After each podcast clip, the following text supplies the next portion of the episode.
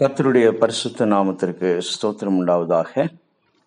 மீண்டும் ஒரு விசை கர்த்தர் கிருபையாய் நமக்கு ஒரு நாளை கொடுத்திருக்கிறார். அந்த நாளுக்காக நாம் ஆண்டவருக்கு நன்றி சொல்ல வேண்டும். இந்த நாளிலே நாம் கர்த்தருடைய வார்த்தையை மீண்டுமாக தியானிக்கும்படியாக கடந்து போகிறோம். சங்கீதங்களின் புஸ்தகம் நூற்றி பத்தொன்பதாவது சங்கீதம் நூற்றி ஐந்திலிருந்து நூற்றி பன்னிரெண்டு வசனங்கள் மட்டுமாக இருக்கக்கூடிய அந்த பகுதியை இந்த நாளில நம்முடைய தியானத்துக்காக தெரிந்து கொண்டிருக்கிறோம். இந்த காலவேளையில அந்த வசனத்தை நான் உங்களுக்காக வாசிக்கிறேன். நூற்றி பத்தொன்பதாவது சங்கீதம் நூற்றி ஐந்திலிருந்து நூற்றி பன்னிரெண்டு வரைக்குமாக உள்ள வசனங்கள். உம்முடைய வசனம் என் கால்களுக்கு தீபமும் என் பாதைக்கு வெளிச்சமுமாய் இருக்கிறது? உம்முடைய நீதி நியாயங்களை காத்து நடப்பேன் என்று ஆணையிட்டேன் அதை நிறைவேற்றுவேன். நான் மிகவும் உபத்திரப்படுகிறேன். கத்தாவே உம்முடைய வசனத்தின்படியே என்னை உயிர்ப்பியும். கத்தாவே என் வாயின் உற்சாக பழிகளை நீ அங்- நீர் அங்கீகரித்து உமது நியாயங்களை எனக்கு போதித்தருளும் என் பிராணன் எப்பொழுதும் என் கையில் இருக்கிறது. ஆனாலும் உம்முடைய வேதத்தை மறவேன். துன்மார்க்கர் எனக்கு கண்ணியை வைக்கிறார்கள். ஆனாலும் நான் உம்முடைய கட்டளைகளை விட்டு வழி தவறேன். உம்முடைய சாட்சிகளை நித்திய சுதந்திரமாக்கி கொண்டிருக்கிறேன். அவைகள் என் இருதயத்தின் மகிழ்ச்சி.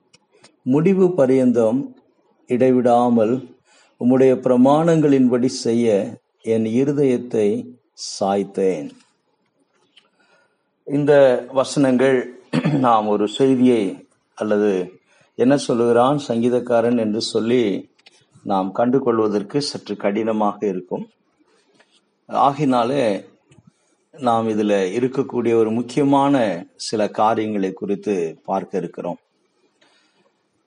வேத வசனம் சொல்லுகிறது நாம் இருளான நாட்களுக்குள்ளாக கடந்து போவதற்கான வாய்ப்புகள் உண்டு.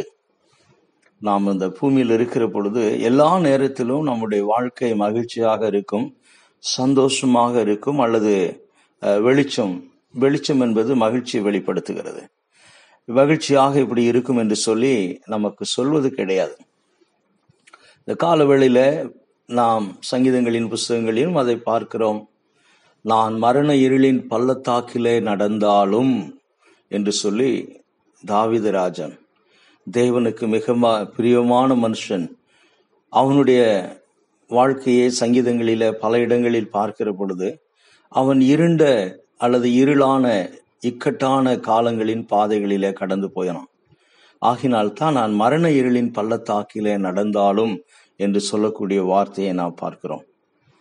அதே போல பிரசங்கின் புஸ்தகம் பதினோராம் அதிகாரம் எட்டாவது வசனத்தை நாம் வாசிக்கும் பொழுது வாசிக்கும் பொழுது மனுஷன் அநேக வருஷம் ஜீவித்து அவைகள் எல்லாம் மகிழ்ச்சியா இருந்தாலும் மனுஷன் அநேக வருஷம் ஜீவித்து அவைகளில் எல்லாம் மகிழ்ச்சியா இருந்தாலும் அவன் இருளின் நாட்களையும் நினைக்க வேண்டும். அவைகள் அநேகமாயிருக்கும். வந்து சம்பவிப்பதெல்லாம் மாயையே ஆக ச இதுல பிரசங்கி சாலமன் சொல்லக்கூடிய காரியம் பூமியிலே சந்தோஷமா இருப்பது நல்லது. ஆனால் அதே நேரத்தில் இருளான நாட்களும் கடந்து வரும். அப்பொழுது ஒரு தேவனுடைய பிள்ளை எப்படி நடந்து கொள்ள வேண்டும் எப்படி கடந்து போக வேண்டும் என்பதை தான் இந்த சங்கீதத்திலே சங்கீதக்காரன் சொல்லுகிறான். தன்னுடைய வாழ்க்கையில மிகவும் இருண்ட காலகட்டத்திலே இருண்ட பாதையின் வழியாய் கடந்து போய் கொண்டிருக்கக்கூடிய ஒரு தேவ மனிதன் அதை எவ்வாறு மேற்கொண்டான் என்பதைத்தான் இதில் நாம் பார்க்கிறோம். எப்படி நாம் சொல்ல முடியும்? அவன் இருண்ட காலத்துக்குள்ளாக கடந்து போய் கொண்டிருக்கிறான் என்று சொல்லி நூற்றி ஏழாவது வசனத்தை வாசித்து பார்க்கிறேன் என்றால் நான் மிகவும் உபத்திரப்படுகிறேன். பட்டேன் என்று சொல்லி அவன் சொல்லவில்லை படுவேன் என்று சொல்லி சொல்லவில்லை. ஒருவேளை பட்டேன் என்று சொல்லி இருப்பான் என்றால் அது கடந்த காலம் படுவேன் என்று சொல்லி இருப்பான் என்றால் அது எதிர்காலம். இப்பொழுது இந்த இந்த இந்த சங்கீதத்தை அவன் பாடுகிற பொழுது அல்லது இதை இதை அவன் தியானிக்கிற பொழுது நான் மிகவும் உபத்திரப்படுகிறேன். ஆக மிகுந்த உபத்திரத்திற்குள்ளாக கடந்து போய் கொண்டிருக்கிறான். நூற்றி ஏழாவது வசனத்தின் பிரகாரமாக பின்பு நூற்றி ஒன்பதாவது வசனம் இந்த இந்த நூற்றி பத்தொன்பதாவது சங்கீதத்துல எங்கேயுமே சொல்லப்படாத ஒரு வார்த்தை. என் பிராணன் எப்பொழுதும் என் கையில் இருக்கிறது. சில வேளைகளில நம்முடைய பழக்கத்துல மிகுந்த கஷ்டத்துக்குள்ளாக அல்லது நிச்சயமற்ற ஒரு தன்மையில நாளைக்கு நாளைக்கு என்ன நடக்கும்? அல்லது அல்லது இன்றைக்கு என்ன நடக்க போகிறது என்ற ஒரு நிச்சயமற்ற தன்மையில நாம் கடந்து போற பொழுது உலக ஜனங்கள் கடந்து போற பொழுது அவர்கள் சொல்லக்கூடிய வார்த்தை அல்லது நாம் சொல்லக்கூடிய வார்த்தை நான் என் உயிரை கையிலே பிடித்து கொண்டிருக்கிறேன். அப்படின்னு சொன்னால் எனி டைம் எப்பொழுது வேணாலும் அது கீழே விழுந்து விடும் என் கையிலிருந்து தவறி எப்பொழுது வேணாலும் கிழந்து விழுந்து விடும் அந்த ஒரு அனுபவத்தை தான் இந்த நூற்றி ஒன்பதாவது வசனத்துல என் பிரான் எப்பொழுதும் என் கையில் இருக்கிறது? சோ அனுதினமும் ஒரு நிச்சயமற்ற தன்மையில ஒரு உறுதியற்ற தன்மைக்குள்ளான ஒரு வாழ்க்கையை அவன் கடந்து போய் கொண்டிருக்கிறான். Uncertainty surrounded in his life அப்படி என்று சொல்லலாம். அவனுடைய வாழ்க்கை சுற்றிலுமாய் ஒரு நிச்சயமற்ற தன்மை இருக்கிறது. சாரி இதற்கான காரணம் என்னவென்று சொல்லி அவன் தெளிவாக இந்த சுருகிய இந்த குறுகிய வசனத்திற்குள்ளாக சொல்லவில்லை. ஆனால் ஒரு காரியத்தை பார்க்கிற பொழுது ஒருவேளை இது அவனுடைய எதிராளிகளால் கடந்து வந்திருக்கலாம் என்று சொல்லி நாம் கருதலாம். நூற்றி பத்தொன் ஐ மீன் நூற்றி பத்தொன்பதாவது சங்கீதம் நூற்றி பத்தாவது வசனத்தை பார்க்கிற பொழுது துன்மார்க்கர் எனக்கு கண்ணி வைக்கிறார்கள். எனக்கு கண்ணி வைத்தார்கள் வைப்பார்கள் என்று சொல்லாதபடி துன்மார்க்கர்கள் எனக்கு கண்ணி வைக்கிறார்கள். துன்மார்க்கர் என்று சொல்லி எங்கேயெல்லாம் வேதவசனம் சொல்லுகிறதோ அது தெய்வ பயமில்லாத ஜனங்களை குறிக்கிறது.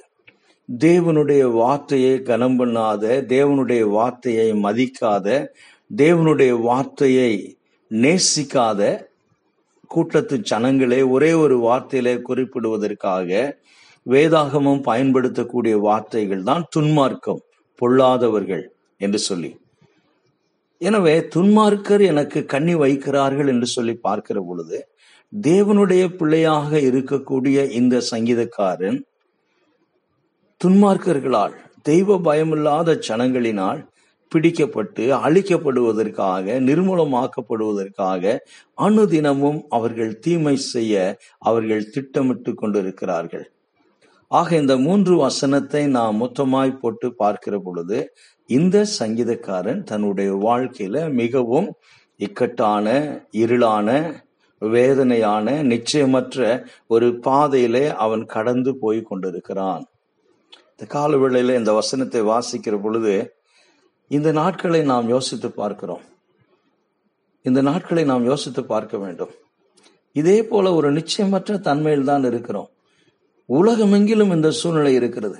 நேற்று படுக்கைக்கு போன எத்தனை பரிசுத்தவான்கள் இந்த காலையில எழுந்திருந்தார்கள் என்று சொல்லி நமக்கு தெரியாது. இன்றைக்கு இந்த இந்த கொரோனா வைரஸ்னாலே அதிகமாய் பாதிக்கப்பட்டிருக்கக்கூடிய நாடுகள் என்று சொல்லி பார்ப்போம் என்றால் அல்லது இழப்புகளை அதிகமாய் சந்தித்து கொண்டிருக்கக்கூடிய நாடுகள் எது என்று சொல்லி பார்ப்போம் என்றால் அதிகமாக கிறிஸ்தவ நாடுகள் என்று சொல்லி நாம் சொல்லலாம். ஐரோப்பா நாடுகள் அமெரிக்கா இங்கிலாந்து இவைகள் எல்லாம் கிறிஸ்தவ நாடுகள். இன்றைக்கு உலக ஜனங்கள் ஒருவர் என்னிடத்துல பேசிக்கொண்டு இருக்கிற பொழுது கேட்ட காரியம் இவைகளெல்லாம் கிறிஸ்தவ நாடுகள் அல்லவா? அங்கே உங்களுடைய ஜனங்கள் மறித்து கொண்டு இருக்கிறார்களே லட்சக்கணக்கான ஜனங்கள். அமெரிக்க தேசத்துல இழப்பு ஒரு லட்சத்திற்கு மேலே கடந்து போயிற்று.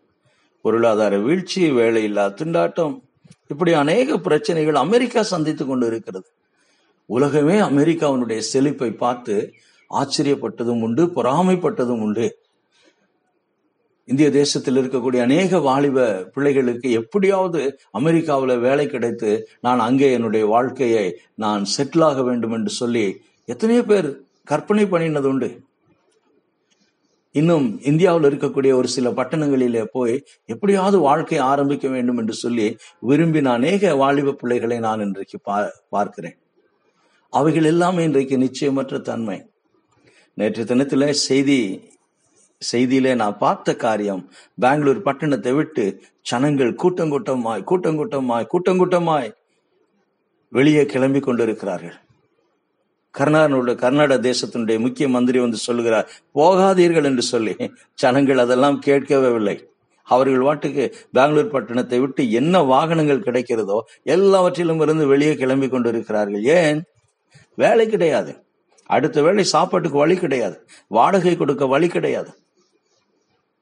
எப்பொழுது இந்த சூழ்நிலை மாறும்? ஒருவனாலும் சொல்ல முடியாது.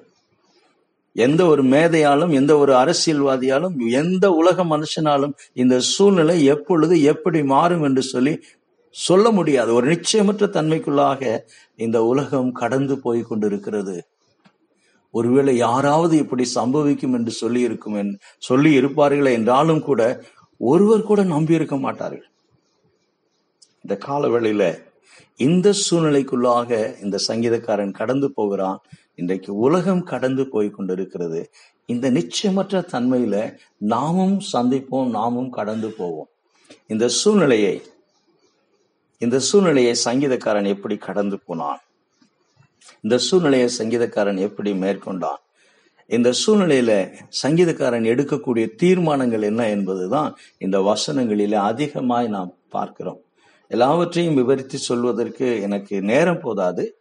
ஆகினாலே சுருக்கமாய் நான் ஒரு சில காரியங்களை சொல்லி கடந்து போக விரும்புகிறேன். முதலாவதாக இந்த இருண்ட சூழ்நிலையில அவன் வேத வசனத்தின் வெளிச்சத்தை தேடுகிறான். நூற்றி ஐந்தாவது வசனம். நாம் எல்லோருக்கும் தெரிந்த வசனம். மனப்படமாய் தெரிந்த வசனம். உம்முடைய வசனம் என் கால்களுக்கு தீபமும் என் பாதைக்கு வெளிச்சமுமாய் இருக்கிறது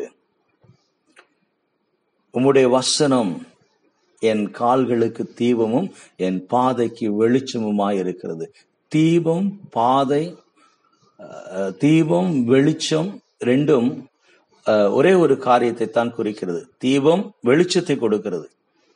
அந்த வெளிச்சம் எங்கே இருந்து வருகிறது என்று சொல்லி பார்ப்போம் என்றால் தீபத்திலிருந்து வருகிறது.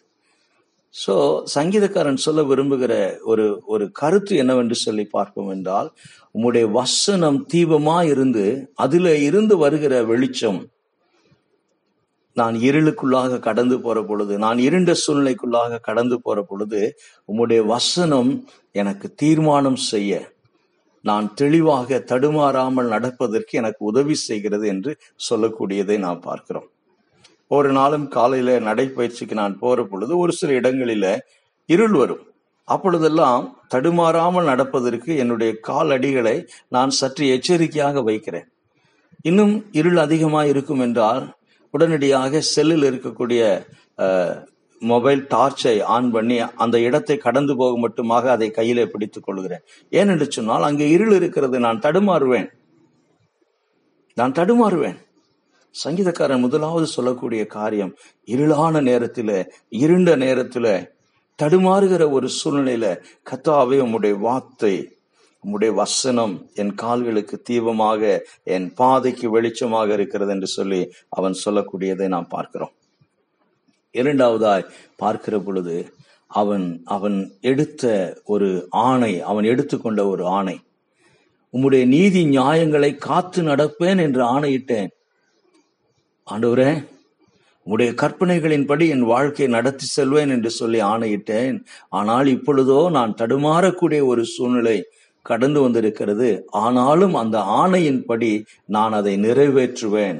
அதை நிறைவேற்றுவேன். என்று அவன் சொல்லக்கூடியதை நாம் பார்க்கிறோம். உம்முடைய உம்முடைய வார்த்தையை காத்து நடப்பேன் என்று சொல்லி அவன் சொல்வதை நாம் பார்க்கிறோம். நூற்றி ஏழாவது வசனத்துல கத்தாவே உம்முடைய வசனம் மாத்திரமே என்னை உயிர்ப்பிக்க முடியும். எந்த சூழ்நிலையிலும் நான் மரண இருளின் பள்ளத்தாக்கிலே நடந்தாலும் பொல்லாப்புக்கு பயப்படேன். உம்முடைய கோளும் உம்முடைய தடியும் என்னை தேற்றும். அது தேவனுடைய பிரசனத்தை தேவனுடைய வார்த்தையை வெளிப்படுத்துகிறது. எனக்கு அருமையான தேவனுடைய பிள்ளைங்களே எந்த நேரத்திலும் நம்முடைய வாழ்க்கையில இந்த சங்கீதக்காரன் கண்ட அல்லது போய் கொண்டு இருக்கக்கூடிய அனுபவத்தை போல நம்முடைய வாழ்க்கையிலும் வருவதற்கான அநேக வாய்ப்புகள் உண்டு.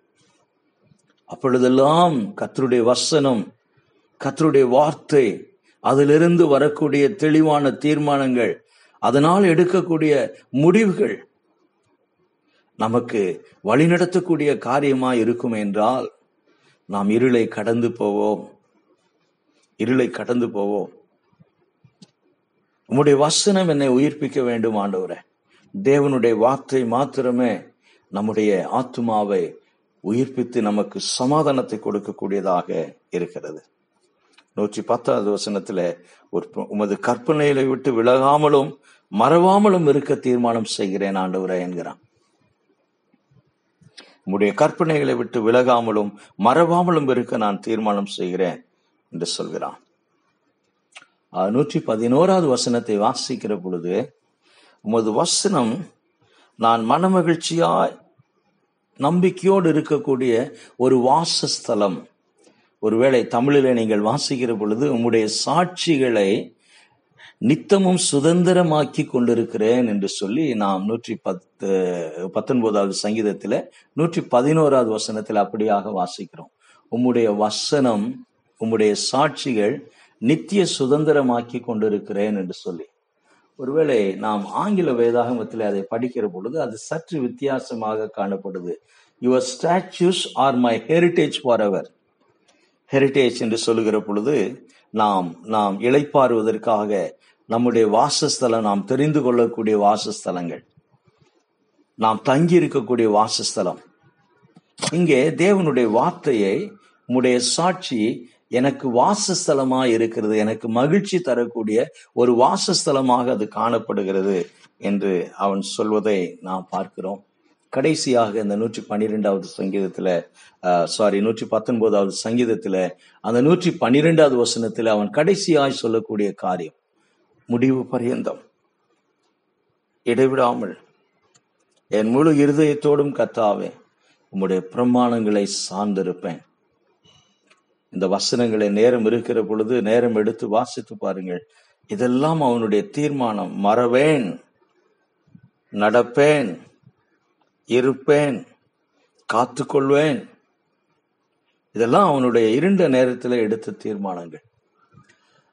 எனக்கு அருமையான தேவனுடைய பிள்ளைங்களை இந்த காலவேளையில இந்த நாளுக்குள்ளாக நாம் கடந்து போக இருக்கிறோம் ஆயத்தமாகி கொண்டிருக்கிறோம். கற்றுதாமே இந்த வசனங்களை கொண்டு நாம் சந்திக்கிற ஒவ்வொரு அனுபவத்திலும் அவருடைய வார்த்தை என்ற வெளிச்சத்தில் அவருடைய வசனம் என்ற வெளிச்சத்தில் நம்மை தைரியப்படுத்தி நம்மை பலப்படுத்தி நமக்கு ஞானத்தை கொடுத்து வழி நடத்த வேண்டும் என்று சொல்லி நான் கத்தருடைய சமூகத்தில் வேண்டிக் கொள்கிறேன். இந்த சிந்தையோடு இந்த நாளுக்குள்ளாக கடந்து போவோம். அப்பொழுது கர்த்தர் நம்மை ஆசீர்வதிப்பார். ஆமாம்